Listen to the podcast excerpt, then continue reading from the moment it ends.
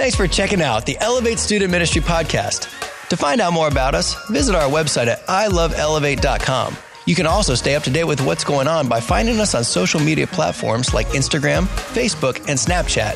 Please consider subscribing to the podcast and sharing it with your friends. We hope you enjoy this message and it brings you closer to Jesus. Oh man, I'm so excited. I've been like excited about this message all week. Last week we talked about what does it mean when God speaks to us and says, "Give me your heart." And we talked about the, the verse, we're going to read it again here in a minute, Ezekiel 36, where God says that He exchanges our heart of stone for a heart of flesh, a heart that's rocky and a heart that is unmoving and jaded and numb and calloused. And He puts into us a heart after His own heart, one that's flexible and soft and beats with the rhythm of His own. And so last week we talked about what does it mean that when we give God our stony heart, and we, and we, talked about how that means that we vacate the idols and we vacate the, the need for self out of us, out of the temple of our lives, so that God can fill us, right? We give over something that is stony and dry and empty and dead. And this week we're going to talk about what does it mean when we say, Lord, now give me your heart. Give me that heart of flesh, that heart of spirit. Pour into me yourself so that we live and breathe and see the way you do. There was a story I heard about a women's conference, and afterwards the women retreated to their, their hotel rooms and they were praying for each other. And as they're exchanging prayer requests, a woman is just weeping uncontrollably. And her prayer request is she speaks up and she says, Please pray for me. I can't stop crying. I mean, not just here, I mean at home. When anytime that I'm, I'm I'm spending time with the Lord or I'm, I'm praying, I think of the people that don't know Jesus and I just can't stop crying. Constantly, I find myself in tears. Please pray for me that I can't stop crying. And the leader of the group said this I can't pray for that. I need you to pray for me to start crying. You see, a heart after God's is one that breaks for the things that breaks his heart. A heart after God is one that is soft and loving to the people around us. And so often we think that being flexible or giving of ourselves completely or letting somebody else, just honoring somebody else more than ourselves is wrong. And yet God is pouring into us a heart that says, you need to be broken for the people that you see. You need to hurt for the people that hurt around you, the people that don't have the people that are pushed low, that are victimized. You need to hurt for them. You need to weep for the people that are persecuted around the world because I'm hurting for them. That's the heart of God. This woman was an example of a heart exchange. She was beginning to see people the way God sees them. So, our scripture for tonight is the same as last week Ezekiel 36, 25 through 29. Let's read it together. God is talking to Israel and he's saying this I will sprinkle clean water on you, and you will be clean. I will cleanse you from all your filthiness and from all your idols. That's what we talked about last week. Lord, I surrender my idols. I surrender myself. I surrender this dirty heart that is jaded by my selfishness and my sin. And he says, This is God talking, I will give you a new heart and put a new spirit within you. I will take the heart of stone out of your flesh and give you a heart of flesh. I will put my spirit within you and cause you to walk in my statutes, and you will keep my judgments and do them. You shall dwell in the land that I give to your fathers. You shall be my people, and I will be your God. I will deliver you from all uncleanness. Oh, so beautiful. Ah, so beautiful. He's going to put a new heart in us. Remember Acts chapter 2? When God sends his Holy Spirit, the one that Jesus promised, whenever Jesus said, I'm not going to leave you orphans, I'm not going to leave you, I'm going to send a comforter, I'm going to send a new spirit, and he's going to dwell in you, he's going to empower you. And in Acts 2, this Holy Spirit came and it set the church on fire. Isaiah, no, Ezekiel, sorry, Ezekiel was talking about that 500 years before that God's going to come and he's going to pour his spirit into his people. Receiving God's heart means that the Holy Spirit lives in and through us, helping us to see the world with his eyes. And get this, we take on God's attributes. Genesis chapter 1, remember? God made man, and he said, Let us make man in our image. In the likeness of God, man was made. We're not made little gods, not demigods, but we are made like God with an understanding of what is right and wrong, with a compassion for people, with a testimony of going out and taking the world. God has printed his, his fingerprint on us. And these attributes he's hardwired into us. But so many times, those attributes of God that he printed on us because of sin, they've been numbed, they've been dimmed, they've been buried, they've been erased by our rebellion and our sin. And they don't come naturally to us anymore. There has to be a heart exchange for these things to come back into us. Galatians chapter 5. Let's take a look at that for a minute. It's such a, a pure, perfect picture. Galatians chapter 5. Paul is talking and he says, I say then, walk in the Spirit, and you're not going to fulfill the lust of the flesh. For the flesh, now right here, this word right here, the flesh lusts against the spirit. Exchange that word with wars. It wars against the spirit. They're at enmity, they're fighting each other. For the flesh wars against the spirit, and the spirit against the flesh. And these are contrary to one another, so that you do not do the things that you wish. But if you are led by the spirit, you are not under the law. Now, the works of the flesh, they're evident, which are adultery, fornication, uncleanness, lewdness, idolatry, sorcery, hatred, contentions, jealousies, outbursts of wrath, selfish ambitions, dissensions, heresies. There's a lot of them envy, murder, drunkenness, revelries, and the like, of which I tell you beforehand, just as I told you in the time past, that those who practice such things will not inherit the kingdom of God. But the fruit of the Spirit, all right, so that was the flesh, right? Living through the flesh, that's the stony heart side. But those who live in the Spirit, those who have God's heart, the fruit of that Spirit is love, joy, peace, patience, kindness, goodness, faithfulness, gentleness, self control. These things are evident in people that have had a heart exchange. Against such, there is no law. And those who are Christ's have crucified that flesh with its passions and desires. If we live in the Spirit, let us also walk, act, operate in that Holy Spirit. We have this contrast a living in the flesh, that stony heart, a living in the Spirit, that heart that is soft towards God, that is filled with the Holy Spirit. God's given us his self revelation through scripture, through the work of Jesus, and through the person of Jesus.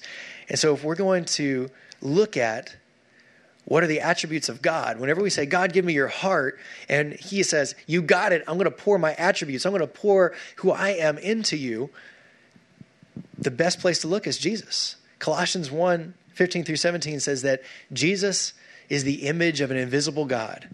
Yep, God was transcendent. He was separated. He was other. And yet he sends and comes as Jesus so that we have something tangible.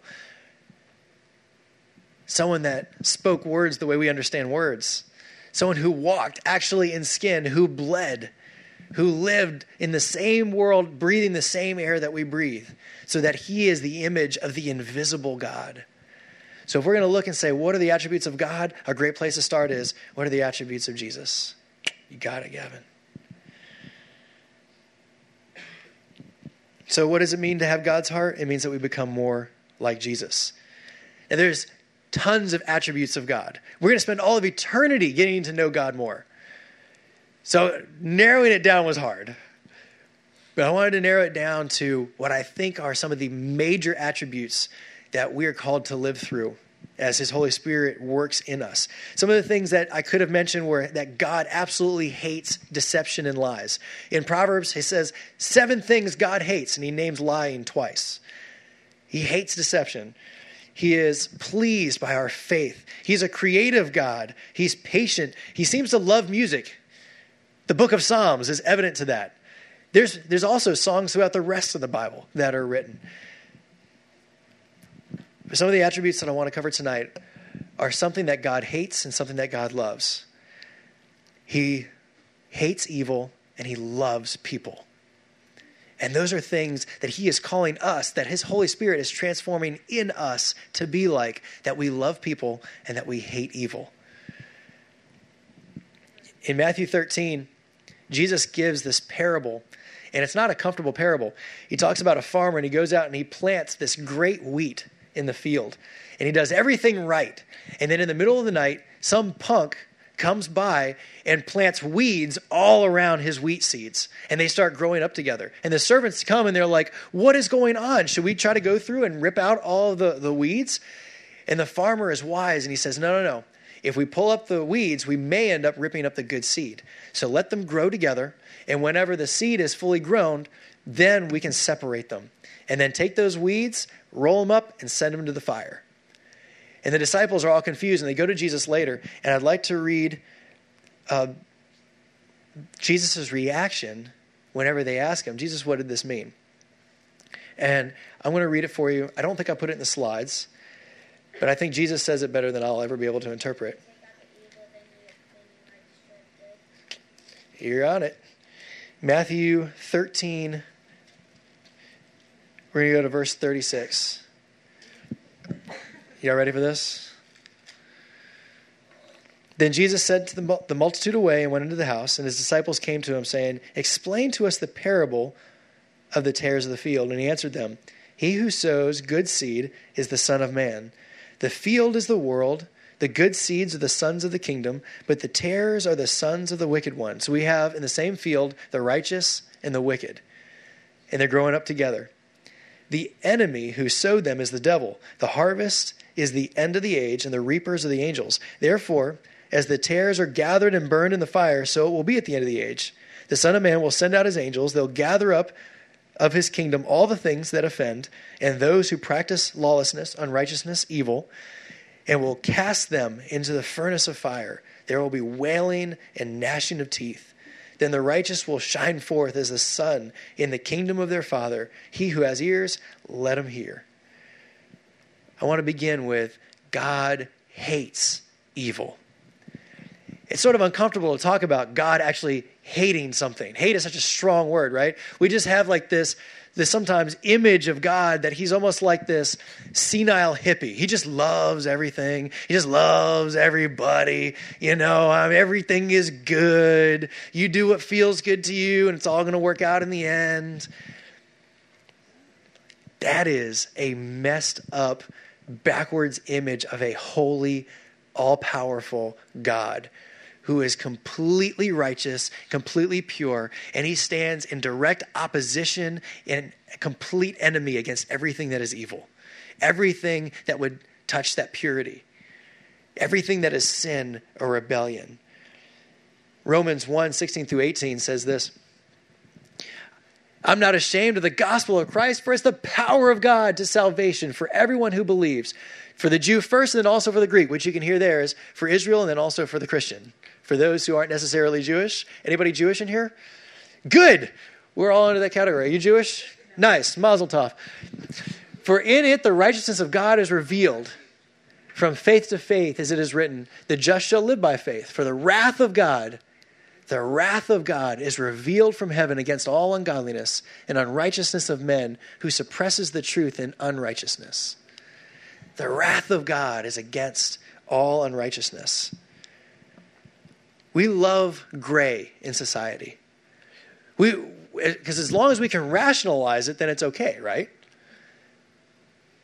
Maybe that's what's up with the rise of anti-heroes, right? Is as long as it's rational, as long as they have good reason, then revenge and violence and everything is totally acceptable. We love living in the gray areas. As, as long as it's not really cheating, I can sort of get away with this in my homework. But, but you don't understand. Um, we love gray area. We're comfortable in grays. As long as the end justifies the means, as long as we can explain it away, your mom probably accuses you of this. Our flesh finds comfort in some sort of yin yang of ethics. Oh, yeah, everything that's good, yeah, it does have a little evil, but everything that's evil has a little good in it too. We enjoy a fluid morality. What's right for you may not be what's right for me, vice versa. Everything is subjective. There's not really a hard truth. And the only sin that our society recognizes is telling somebody else that they're wrong, right? However, our God sees with a greater clarity. He lives in what is black and what is white, what is of him and what is against him. There is no middle ground for him. All sin separates what is holy and pure from what is everything else. There's not a need for a scale, a gray scale, a sliding rule for God. And as we grow in the Spirit, and God's heart begins to chisel away our old nature, we become more sensitive to sin. We become repellent to what is evil and what is sin. And we start growing to hate it. You see, whenever we first give our lives to the Lord, we're really calloused still. Honestly, maybe some of us Christians are still calloused and we're totally comfortable. But as we grow in receiving the heart of God, sin begins to pinch us just a little bit harder. Being around it, hearing it, just it, it becomes so much clearer as the heart of God grows in us. Rejecting temptation starts becoming easier because we see it for what it is. Temptation isn't just something fun that we might be able to get away with if we can explain it. Temptation becomes something that is so other who we are because we're now living in the Spirit. Imagine if you just came home from a work project. Maybe it was painting or, or mowing lawns or, or whatever, right? And you're in your play clothes, your work clothes, whatever you want to call them. And as you're walking into your front door, you, you trail off the sidewalk and you trip and you fall on the grass. And you're like, oh, and you go back to your business. Now imagine you're on your way out to prom, guys, and you're wearing a white tuxedo. Girls, maybe you're on your way, ooh, you're on your way to the wedding altar and you're in your gown. And now, what if you had that exact same experience where you trip into the grass? All of a sudden, you're like, ah, no, grass, dirt, what is this? It is amazing that as God flows through us and chisels away that old callous stone heart, that as we begin to experience what holiness is, all of a sudden, what we used to just shrug off now seems so repellent and ugly. Because we're starting to grow in the heart of God.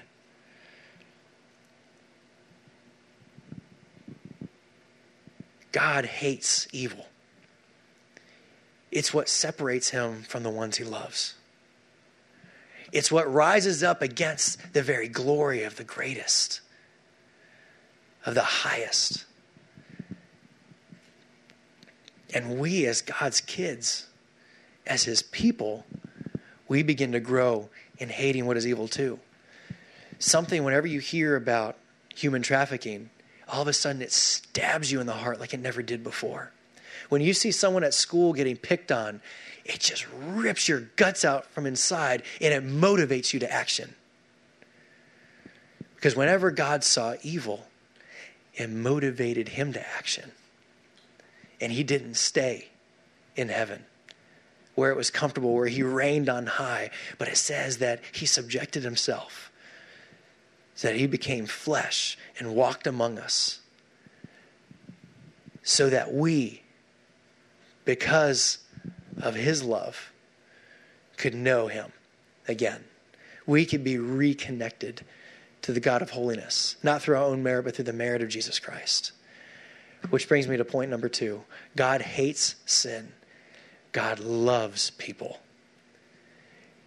He loves you. When you get in the mirror you remind yourself that you are loved by the smartest, wisest, greatest person on the planet who saw enough value in you to die for you, who saw enough value in who you would be that he created you. He loves you. He loves you to pieces. He hurts. He just loves you so much. Matthew 20, verses 29 through 33, tells a story about Jesus that I used to skim over fast. I'd heard this story before. It's just another miracle. And then someone brought something to my attention. As they went out of Jericho, a great crowd followed him, and behold, there were two blind men sitting by the roadside. Do y'all have that image? They're going out of the gate of a big city, and there's two guys sitting by the side. What do you think they were doing? They're blind. They're just begging. They've got nothing. And when they heard that Jesus was passing by, they cried out, Lord, have mercy on us, son of David. And the crowd rebuked them, telling them to be silent. What did they do? they cried out all the more, Lord, have mercy on us, son of David. And stopping, Jesus called them and said, What do you want for me to do? And they said to him, Lord, let our eyes be opened. And you know the story. Jesus heals them. We walk among a group of people that see and hear differently than what God is doing inside of us.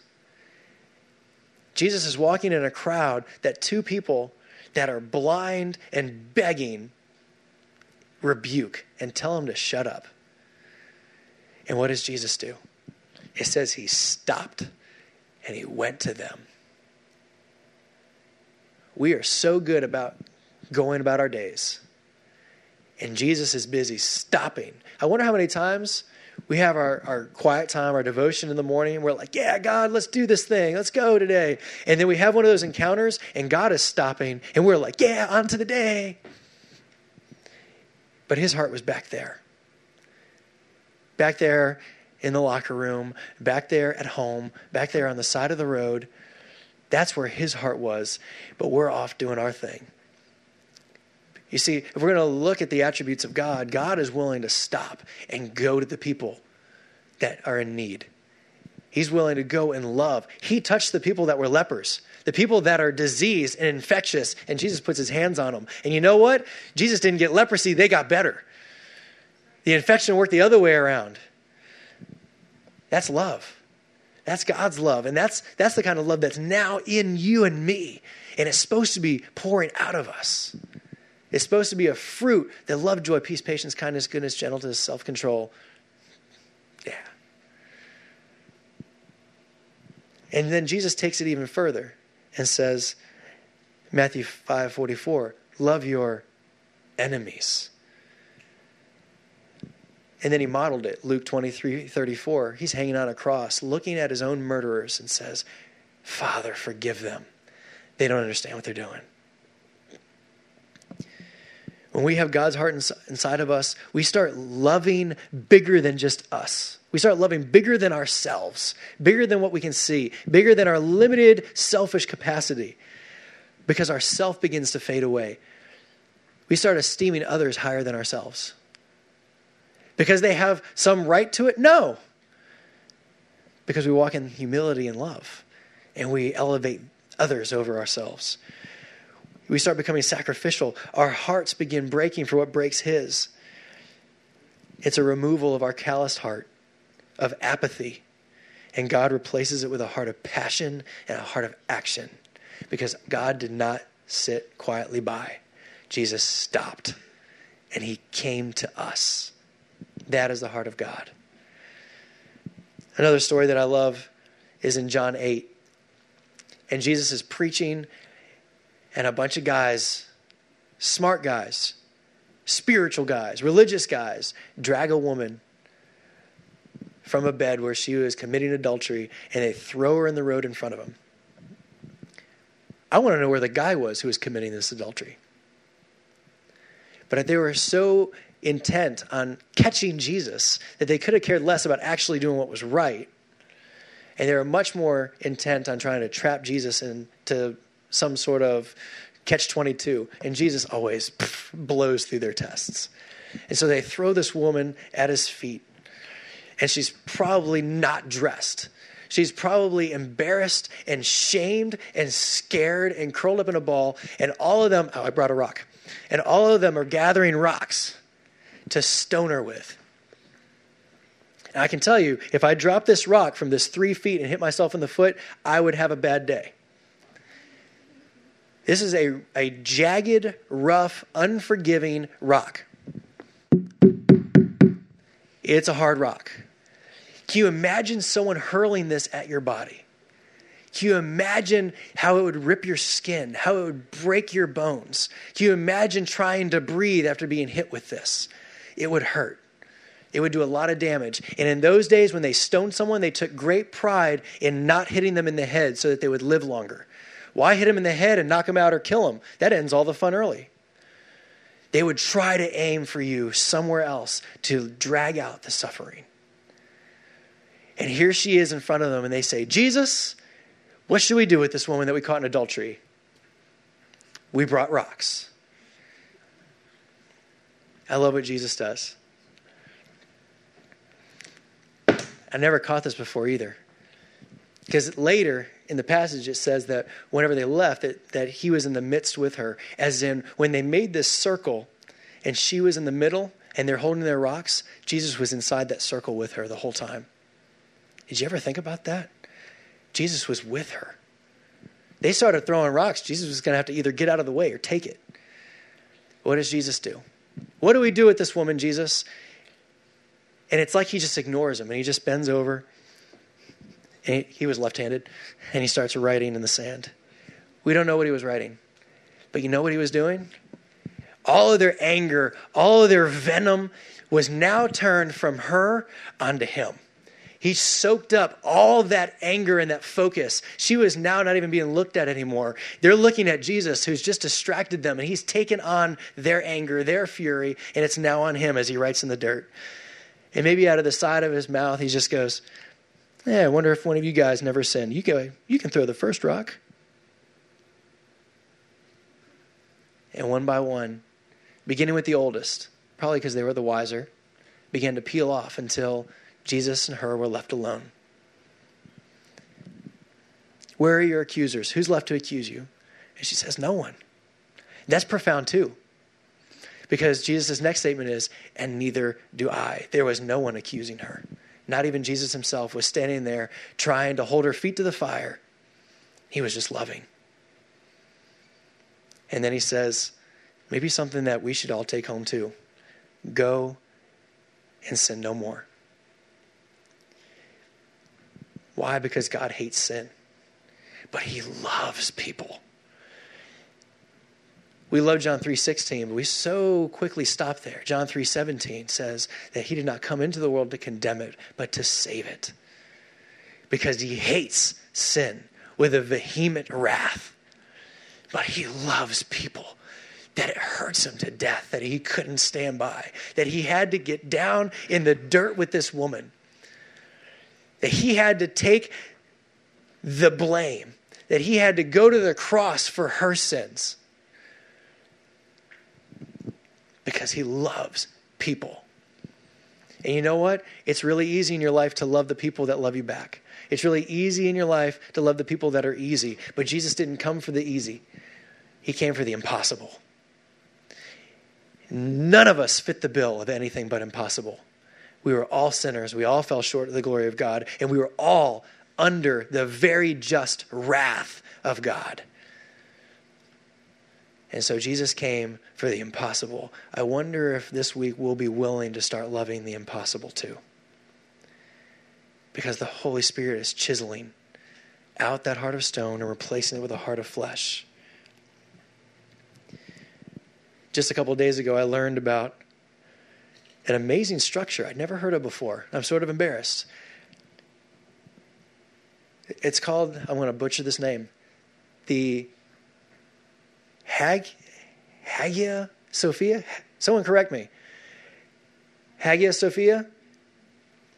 It's a cathedral that was built back in the 500s, and it stood for a thousand years as the biggest structure known to man, and also an engineering marvel that people looked at and were just stunned. For a thousand years, there was never a competition. Do we have that picture? Yeah, oh, it's beautiful. A thousand years, no one ever came close to it. It was built in 537 AD. And here's what's interesting about this building the mortar, as in the stuff between the bricks, between the rocks, is one and a half times thicker than the bricks itself. So there's more mortar than there is bricks. And it was imported from an island out in the Mediterranean. And get this over that thousand years to this day, the mortar has never completely set. If you poured your driveway, you give it a couple days and it sets, it gets hard, and if it gets a crack, it's done, right? There's just a crack there. You're not going to fix it unless you cut it out and you pour more cement. But after, what is it, 1,500 years now, the mortar has never completely set. And you know what that does? Because in Turkey, they have regular earthquakes. And you'll get all sorts of cracks in that mortar. And with the first rain, that mortar is self healing, and those cracks disappear. Over and over and over again. This building is a self healing building. When we look at the body of Christ, each one of us are called to be bricks that he is building his kingdom with. And Jesus Christ is the chief cornerstone on which we all stand. But you know, the mortar that holds us together is love. It's the mortar that's self healing, that through offenses and through frustrations and anger and divisions, that God uses love and the forgiveness that comes with it over and over and over again, so that his unconditional love through his heart in his people will always stand. And it'll stand through this life and through eternity. And that is the love that Jesus displays. That is the love of a heart of God that hates sin and loves people that he is pouring into us. That we also begin to hate what is unrighteous and hate the things that drags God's people down and drags down our friends and family that aren't saved. And we see them and we start hurting and we're broken. And we start loving people and we start pursuing the impossible. That is the God we serve. So here's my challenge for this week. During your time with the Lord, during your God times, your date with God, whatever you want to call it, this week, because I am I am expecting that you're doing that. Spend some time meditating on other characteristics of God. Start thinking through, even if it's just on the bus ride Maybe it says you're laying in bed at night. Start thinking through what do you know about God and start just thinking about his characteristics. I love the idea that God's creative. To me, I can think about that all day. Like the duckbill platypus. That's so cool. I love science. Science and, and, and spirituality never, they never diverge. Science is only an explanation of how creative God is. So begin thinking through what are some other characteristics of God? I gave you two. There are, there are endless numbers of who God is, of his attributes, those things that he can fill us with, that he will fill us with. And here's my second challenge start praying that God will give you his heart. Let's uh, make that a part of our prayer every day. Lord, give me your heart. I'm done with this old one. It hasn't served me very well. I want yours. Heavenly Father, we love you. Lord, give us your heart. Please teach us how to hate unrighteousness so that temptation is weaker and weaker. Teach us to love what is good and just and truthful. Teach us to love people. Forgive us for our sin. Thank you for dying so that we could be forgiven. Lord, I pray that every man and woman within the sound of my voice will spend time with you this week and encounter a real and living God that loves them, that wants to make them pure and holy, and does make them pure and holy. Thank you, Lord, for who you are. Thank you, Lord, for an amazing night to worship you. Bless all of our brothers and sisters that are on vacation. Bless our brothers and sisters that are out on the missions trip. Lord, I pray you bring them home safe. Let exactly who you want to go to camp go to camp. In Jesus' name, amen.